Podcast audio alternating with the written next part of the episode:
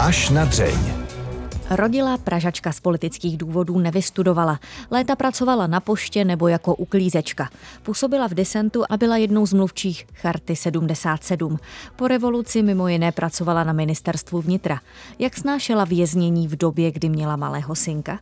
I o tom promluví už za chvíli novinářka Petruška Šustrová. Ladíte Český rozhlas a nás to moc těší. Kateřina Kubalová přeje dobrý poslech. Hostem pořadu až na dřeně dnes novinářka a také překladatelka Petruška Šustrová. Dobrý den. Dobrý den den. Vy jste se narodila ve 47. roce dětství, jste vlastně to úplně rané prožila v 50. letech. Pamatujete si z toho vůbec něco z té napjaté situace? Doléhalo to k vám nějak? Ne, nedoléhalo to ke mně vůbec. Pamatuju si takový běžný dětský vzpomínky, to není moc zajímavý, ty jsou u každého skoro stejný a kdo má děti, tak si umí živě představit. Ale dobu jsem nevnímala vůbec, dobu jsem začala vnímat až daleko, daleko později. Říkáte, že ty dětské vzpomínky jsou takové fádní, běžné, přesto máte nějaký třeba zásadní zážitek z toho dětství, který vás třeba nějakým způsobem ovlivňuje, třeba i doteď? Nebo nějakou vzpomínku, která občas i teď vytane vám na mysli? No jenom jednu a to ještě z toho, jak mi to vyprávěla rodina, že jsem byla nesnesitelné dítě, když mi bylo pět let, protože jsem furt seděla a říkala jsem, já se nudím, já už chci chodit do školy, já si chci číst. Takže si od té doby nestěžuju. Vy jste zkrátka byla takové akční dítě. No právě, že moc akční. Chtěla jste být akčním dítětem. Já jsem si číst, no. Do jaké rodiny vy jste se vlastně narodila? Co dělali rodiče? Narodila jsem se do rodiny, dejme tomu komunistické, protože mého dědečka zabili Němci ve vězení Plecenze. Můj dědeček byl šéf-redaktor tehdejšího radiožurnálu ve 30. letech a byl v petičním výboru Věrní zůstaneme, takže byl zatčen a potom kdy ve 40. roce přišlo babičce oznámení, že zemřel na srdeční slabost, což v jeho věku a při jeho zdravotním stavu byl nesmysl. No, po válce babička i její tři děti vstoupili do komunistické strany, kde se trvala moje matka a její teta do roku 68 a babička taky do roku 68. Takže taková to byla rodina, ale musím říct, že nějaká indoktrinace nebo výchova k nějaký ideologii se u nás doma teda nekonala. Maminka byla sama na, na dvě dcery, takže na to stejně neměla čas. No a byla redaktorka ve státním nakladatelství dětské knihy, takže těch knížek jsem měla poměrně docela dobrý přísun. No, tak to bylo s rodinou. Dovolte otázku, vy jste se s tatínkem výdala nebo nevídala? My jsme obě byli nemanželské dcery, já i moje sestra a s otcem jsem se viděla několikrát, když mi bylo 16 nebo 17 let a musím teda přiznat, že mě nějak zvlášť nezaujal, protože se mi pochlubil, že ve 30. letech dělal statistu v osvobozeném divadle. No, statista, to je 16 letý holce nepřipadá jako zrovna velká kariéra. Chyběl vám tatínek jako malé holce? Nic takového si nepamatuju. Jo, já jsem měla pocit, že jsme normální rodina, měli jsme jaksi doma veškerý servis, Maminka na nás měla málo času, což jsme ale chápali, protože furt se dělala u stroje a něco psala a říkala, že pracuje a nepochybně pracovala. Ale víte, já když jsem přišla někam na návštěvu ke svým spolužačkám, tak ten tatínek většinou stejně nebyl doma, protože se vracel z práce večer, takže my jsme znali jaksi pojem otce z toho, že když někdo dostal poznámku, je, táta mi nařeže. Jo, tak to jsme celkem kvitovali s povděkem, nám teda nařezala maminka. Ne, myslím, nevybavuju se, že by mi chyběl. V těch 16 letech to bylo první setkání s tatínkem? Jo, tak to já nevím, jestli když jsem byla mimínko třeba, to nevím. To, to první prostě... vědomé setkání. Ano, tak. to bylo první vědomé setkání, jak říkám, tak úplně mě to nech, neuchvátilo. neuchvátilo vás tatínek tím, že byl statistou kdysi ne. dávno, ale jak jste se na takové setkání připravovala? Přeci jenom Měla jste poprvé vidět svého tatínka? No, Prožívala mě, jste to nějak? Ne, ku podivu ne, protože, jak říkám, já jsem ne, necítila tu absenci, takže jsem byla zvědavá, nějakou bytostnou touhu poznat svůj kořen, to jsem tenkrát nějak neměla. Vypráví mimo jiné novinářka Petruška Šustrová. Vaše jméno, paní Šustrová, je už řekla bych docela pojmem, ale povězte mi, jak vy jste vlastně přišla k tomu jménu Petruška? To Straš... není úplně běžné. Přišla jsem k němu úplně jednoduše byrokratickým šimlem. Moje maminka se po osvobození kamarádila s nějakým ruským vojákem, který se jmenoval Petr. A ona si přála, aby až jednou bude mít dítě, tak aby se, kdyby to byla dcera, takže se bude jmenovat Petra. Kdyby byla kluk, tak bych se jmenoval normálně Petr. Jenomže jí na matrice řekli, že Petra není české jméno a že teda jedině Petronila. Tak to jí připadalo takový prostě nějaký katolický z 18. století nebo něco takového tak vyhrabala někde křestní list mojí prababičky nebo praprababičky, nevím, já ho nikdy neviděla, a ta se jmenovala Petruška. A ten přinesla na tu matriku jako na potvrzení, že teda je to starý český jméno a to nějak uznali a já jsem v době, kdy jsem přicházela na vysokou školu, kdy člověk tak jako trošku s tou svou imidží už přemýšlí, tak jsem usoudila, že když už člověk něco má, tak se s tím má smířit. Jo? Že třeba když má, já nevím co, křivej nos, tak se ho nemá nechávat narovnat.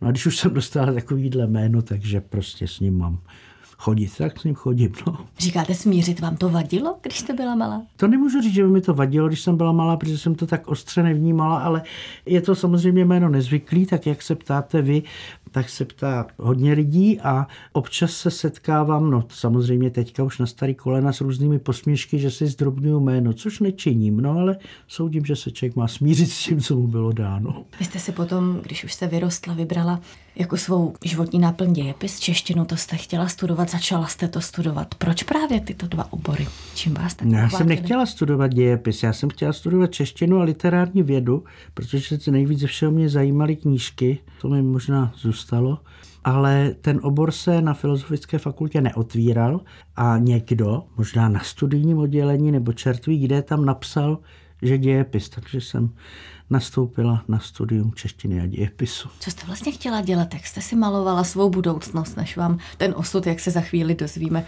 to dost zašmodrchal? Co jste no, já jsem to měla jednoduchý. Já jsem si myslela, že budu někde sedět v nakladatelství a dělat redaktorku. To se stává dost často, že děti, které nemají nějakou úpornou touhu, tak prostě vidějí, co dělají rodiče a když mají možnost se s tím seznámit a připadá jim to nějakým způsobem atraktivní, já jsem byla někdy v nějaký první, druhý třídě, tak jsem byla za maminkou v práci a tak jako ona tam furt seděla a četla si, občas tam dělala nějaký poznámky a já jsem jí říkala, a kdy už budeš pracovat? Protože jsem si říkala, že číst není žádná práce tak takovou jsem měla představu, no občas, když jsem měla nějaký vzlety, tak jsem si říkala, že možná bych mohla napsat nějakou úžasnou knihu, což jsem nejen neudělala, ale vlastně ani neskusila nikdy. Zajímala vás vlastně politika v té době před 68. rokem, kdy jste se do ní vlastně aktivně vrhla? Absolutně mě nezajímala. Jako trošku mě zaujalo, to musím říct, když jsem četla Jaremburgovy paměti, který se jmenují Lidé roky život, tak tam se psalo o těch procesech stalinských trochu, tak to mě zaujalo, to jako jsem usoudila, že na tom, co si zajímavého je. Ovšem o tom, že tady proběhly nějaký takový procesy v Československu, to jsem se dozvěděla samozřejmě až když se trošku začala povolovat cenzura a proniklo občas něco do sdělovacích prostředků, tak jsem to začala vnímat, to mě samozřejmě úplně vyvedlo z míry, v jakém světě vlastně jsme to žili, i když musím říct, že třeba propagandu ve škole nebo nějakou indoktrinaci jsem prostě vůbec nevnímala. To mi přišlo celkem normálně, ale já jsem si ve škole stejně furt četla pod lavicí, takže mě mohli celkem povídat, co chtěli. Až na dřeň. Co vás vlastně potom přivedlo do levicového hnutí revoluční mládeže koncem 60. let? No tam mě přivedla sovětská okupace a zejména ta hrůza toho, že najednou po tom srpnu, protože vidět v ulicích vlastního města tanky cizí, to je docela drsný zážitek, i když teda nejsou ty tisíce mrtvých, jako při jiných okupacích bývají. A zejména mě šokovalo, když jsem se, protože to už jsem byla na fakultě, když jsem se do té školy vrátila, tak najednou prostě vidím, slyším všude, nebo ne všude, ale na mnoha místech, lidi, kteří se zapřísahali, že nikdy nezradíme polednovou politiku, tak jak najednou čím dál víc jich je pomílených a čím dál víc jako najednou cítí, že to možná nebylo úplně ono. A musím říct, že bych se byla spojila opravdu třeba s čertem, pokud by byl ochoten proti té okupaci a proti tomu postupnému normalizování situace v úvozovkách, i když tenkrát se tomu ještě tak neříkalo, tak kdo by byl ochoten proti tomuhle tomu, co jsem vnímala jako naprostý úpadek morálky, nějak protestovat. No naskytlo se tedy hnutí revoluční mládeže, což byli mý, dejme tomu, přátelé nebo známí přátelé napůl, s většinou z filozofické fakulty, takže to jsem považovala za takový přirozený. No. Co konkrétního jste vlastně dělali? Hlavní taková naše činnost byla výroba, tedy překlad a přepis na blány a cyklostylování, něčeho, čemu jsme říkali dokumentace o podstatě systému. To byly takové články, naprostá většina jich byla přeložených, asi dva tam byly původní, 17 nebo 18 textů z takových, eh, dejme tomu, socialisticko-komunistických disidentů. Já mám pocit, že tam byla Rosa Luxemburgová, nějaký snad trockisti nebo co. Už si to taky moc nepamatuju. No ale byla to taková z dnešního mýho pohledu docela solidní příručka jaksi úchylek od levicového myšlení. Paní Šustrová, vzpomínáte si na své zatčení? To si vzpomínám velmi živě, to si asi vzpomíná každý, zvlášť to první. Já jsem pracovala na poště, protože jsem, maminka emigrovala, moje sestra emigrovala, můj bratr emigroval a já jsem teda měla vlastně na krku například placení činže, což ale tenkrát teda vůbec nebyla tragédie. Tak Proč činže... jste neodešla? No, z takového legračního principu, teď jsem ho zrovna někde slyšela. Proč bych já měla, to byla moje země. Oni ať jdou pryč. A taky to tak dopadlo, že jo? Takže jsem musela teda se nějak živit a živit syna, který už jsem tenkrát měla, takže jsem nastoupila na poštu, aniž bych papírově se rozešla se školou. Takže jsem sice nechodila ani na přednášky, ani na nic, protože jsem chodila do práce, ale papírově jsem pořád byla studentka. No a jednoho večera jsem tam skončila, spočítala jsem ty peníze, protože jakožto poměrně vzdělaná, tedy ve srovnání třeba s některými jinými lidmi na poště, který měli jenom poštovní učiliště, jak jsem byla u peněz. No tak jsem spočítala ty peníze a nesu to do pokladny, už bylo zavřeno a tam se vynoří nějaký dva chlapci, což mě velmi překvapilo, jak se tam mohli vynořit, když bylo zamčeno. No a řekli, že půjdu s nima, no tak jsem teda šla s nima, no co jsem měla dělat. Tak mě odvezli domů, tam udělali domovní prohlídku. Babička, která u nás bydlela a když já jsem byla v práci, tak se starala o chlapečka, tak na ně byla ošklivá a když mě odváděli, říkali, ona se za pár dní vrátí, tak babička říkala, no jo, to když odvedli na gestapáci dědu, tak mi to říkali taky. Takže mě tam potom vyčítali, že babička, tak jsem říkal, že babička, babička, no a odvezli mě na Ruzině. Bylo.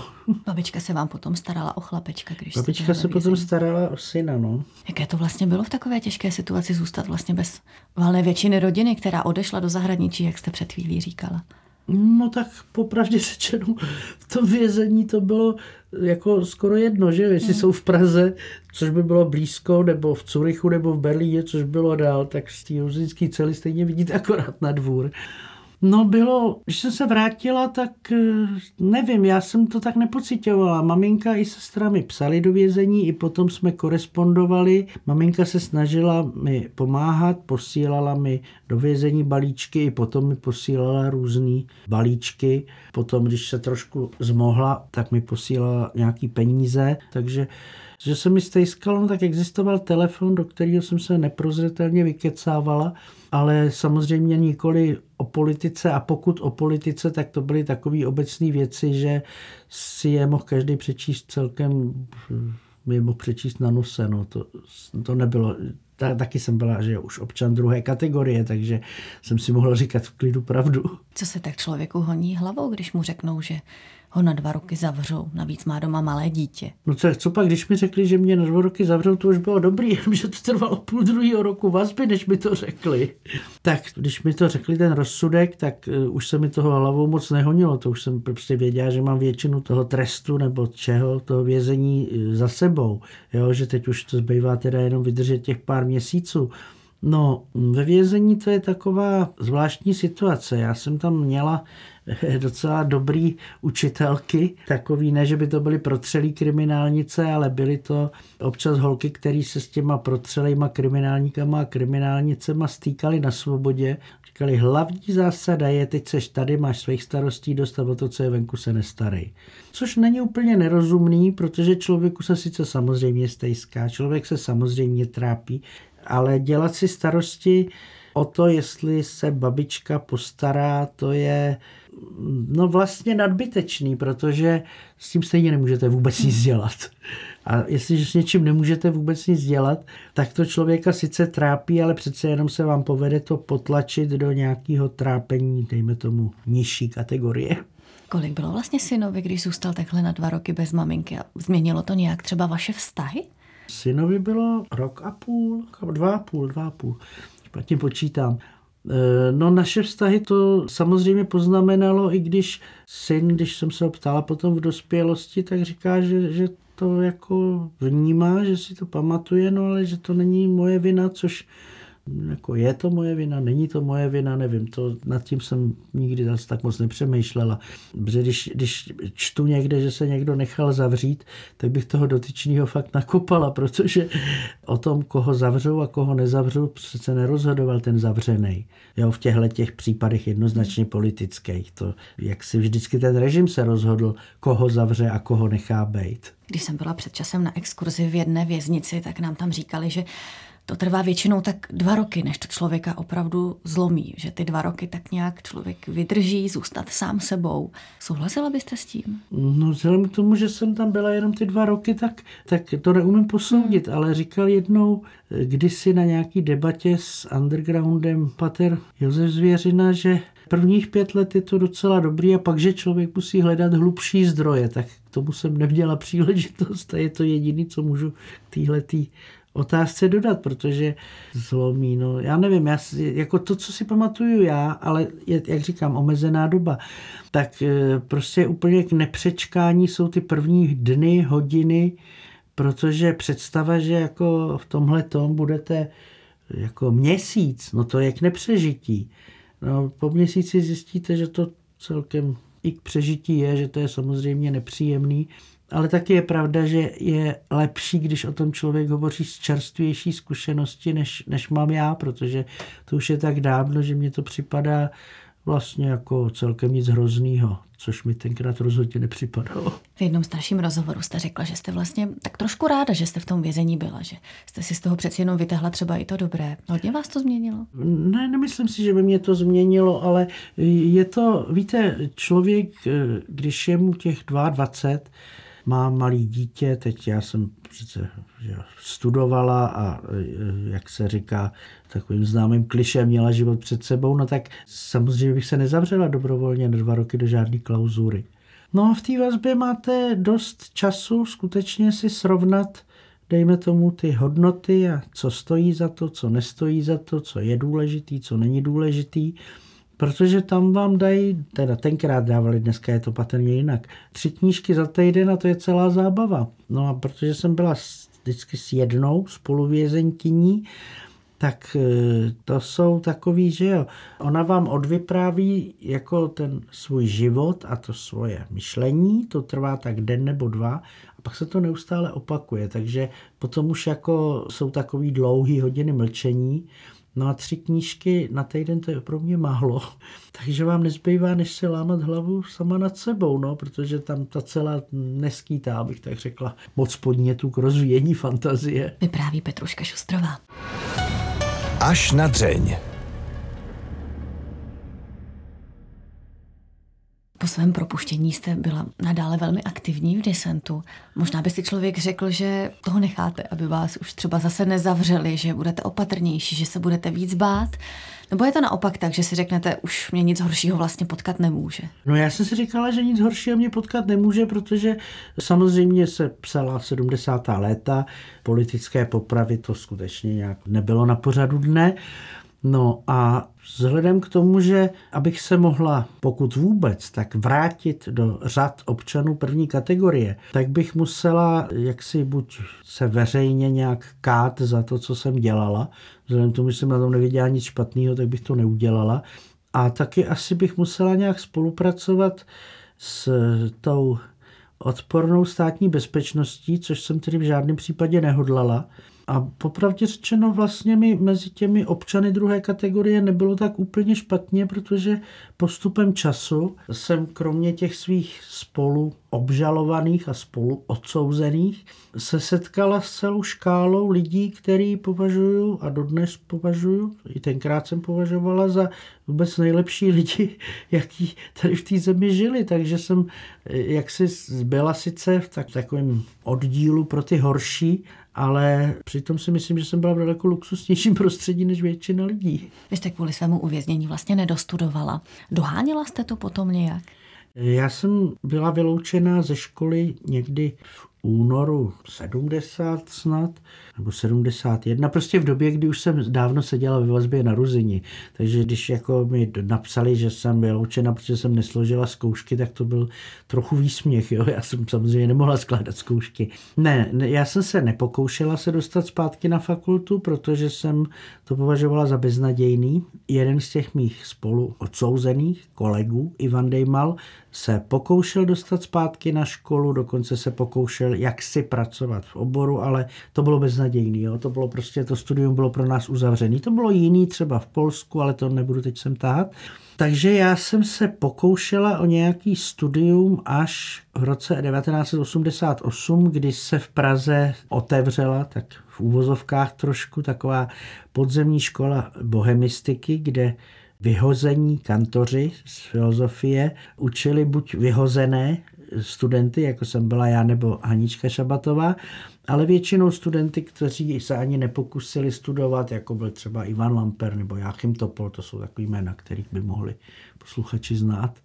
No ale do toho potom přišel listopad 1989, takže z toho studia taky zas tak nic moc nebylo. Když se na to teď díváte zpětně, Udělala byste všechno tak, jak jste udělala, i třeba s ohledem na to odloučení od syna? věznění, vyloučení ze školy? Nevím, jestli bych udělala všechno. Spoustu věcí bych udělala jinak, ale takový ty zásadní rozhodnutí, které se dají považovat za politický, tak na těch bych asi trvala. No. Samozřejmě, že je mi líto, že jsem byla odloučena od syna, nebo že on byl odloučen ode mě, nevím, možná bych se rozmýšlela, kdybych věděla, co přijde, jestli mám dítě mít, nebo nemám dítě mít, nebo jestli mám ještě počkat. Ne, to je, to je strašně ošidný vracet se do vlastní minulosti a zkoumat, co bych udělala líp. Rozebírali jste to někdy třeba se synem? Vyčetl vám někdy, že jste v podstatě dost ovlivnila i jeho život svou aktivitou? Ne, nevyčetl, ale já myslím, že jsem jeho život svou aktivitou nebo svými, dejme tomu, známými a přáteli ovlivnila jeho život i tak. Můj syn je katolický kněz a nepochybně se na tom podíleli nejrůznější rozhovory, které jsme u nás doma vedli s nejrůznějšíma lidma. Neumím si představit, jak by člověk bez jakéhokoliv vnějšího popudu čistě z té komunistické školy k tomu sám dospěl. To si skutečně nedovedu představit. Vypráví Petruška Šustrová. Vy jste se potom po sametové revoluci z pronásledovaného člověka stala ženou s vlastně docela velkou mocí. Pracovala jste na ministerstvu vnitra. Co to s člověkem udělá, ta moc? Změní ho to hodně? Doufám, že aspoň pár lidí to tak moc nezmění. Jo, mě to teda soudím z dnešního odstupu nikteré zvlášť nezměnilo. Jednou jsem byla na návštěvě u Dany Němcový a tam jsem se trvala třeba do 12 nebo prostě dlouho do večera a potom mi David Němec říkal, že mě doprovodí k tramvaji. Já jsem říkal, ne, to není potřeba, já mám venku auto. A oni mi říkali, na tebe čeká řidič od sedmi hodin. Já jsem si uvědomila, že to není normální. Já říkal jsem, no oni, oni říkají, že to je to pro ně dobrý, že mají náhradní volno a už jsem to samozřejmě nikdy neudělala. A myslím si, že by stálo za to, aby každý, kdo do té politiky vstupuje, protože já jsem tam ne v politice, ale ve vysoké funkci ve státní správě, byla eh, v porovnání s jinýma velice krátce. A myslím si, že by každý potřeboval, aby mu po několika měsících někdo z kamarádů řekl, jo, ty to děláš takhle, aby si uvědomil, co vůbec dělá, protože tam v tom prostředí mezi těmi náměstky ministra je to trošku jinak. No, máte služební auto a řidič vám řekne, no samozřejmě, že vás to, no samozřejmě, že na vás počkám. Jaký soukromá návštěva? Přece nápadně náměstkyně nemá žádné soukromí. Když by se vám mohlo něco stát, no to ne, to já na vás. A to je výhodný, já si pak vemu den volna a vy jako blb tomu uvěříte. No tak eh, ale změní, no nevím, jestli změní. Petr Pithart třeba docela hezky psal, jak se ostýchal po té, co přestal být premiérem, jak se ostýchal nastoupit do tramvaje. Jo? A taky se s tím vyrovnal. No. A myslím si, že poté, když třeba byl senátorem a předsedou senátu, tak už tyhle starosti vůbec neměl. Jo, že prostě musí člověk dokázat se na tu svou situaci nebo na to svoje chování, ano, podívat zvnějšku. Nebo musí někdo nastavit zrcadlo, protože sám je vlastně veden trochu jako vahou toho úřadu nebo mocí toho úřadu a když se na to nedokáže podívat zvenku, nebo když mu to někdo neukáže zvenku, tak si to ani neuvědomuje. Mimochodem, když jsme u toho soukromí, vy jste to někde tak hezky popsala, že jste 20 let žila vlastně ve skleněném domě, neustále jste byla v hledáčku té státní bezpečnosti. Hlídáte si teď své soukromí víc? Vážíte si toho, že už na vás není tolik vidět třeba? No tak samozřejmě jsem docela ráda, že nemám odposlech, protože člověk se občas, když má třeba vztek, vyjadřuje dosti nevybíravě a ne, nelíbilo by se mi, kdyby to někdo pouštěl v rádiu. Přece jenom si myslím, že člověk má mít svoje soukromí, ale jinak no, nijak zvlášť ne. Samozřejmě bych netoužila, aby mě nějaký bulvární tisk nakukoval do špinavého nádobí, tak to by mě asi štvalo. Ale kromě těch čistě osobních věcí, v celku nemám co tajit, já to stejně všechno napíšu. Bilancujete občas, říkáte si, co jste v životě třeba udělala dobře, co jste udělala špatně, co byla velká výhra, co byla velká prohra? Nevím, já si myslím, že bilancování patří tak jako před smrtí a to ještě zatím se nechystám, takže ani ne. Říká v závěru pořadu až na dřeně dnešní host, novinářka, překladatelka Petruška Šustrová. Díky moc za návštěvu. Mějte se krásně a nashledanou. Děkuji za pozvání. Až na dřeň. Další vydání pořadu Až na dřeni tady bude zase za týden. Nezapomeňte na nás. Kateřina Kubalová se těší na slyšenou.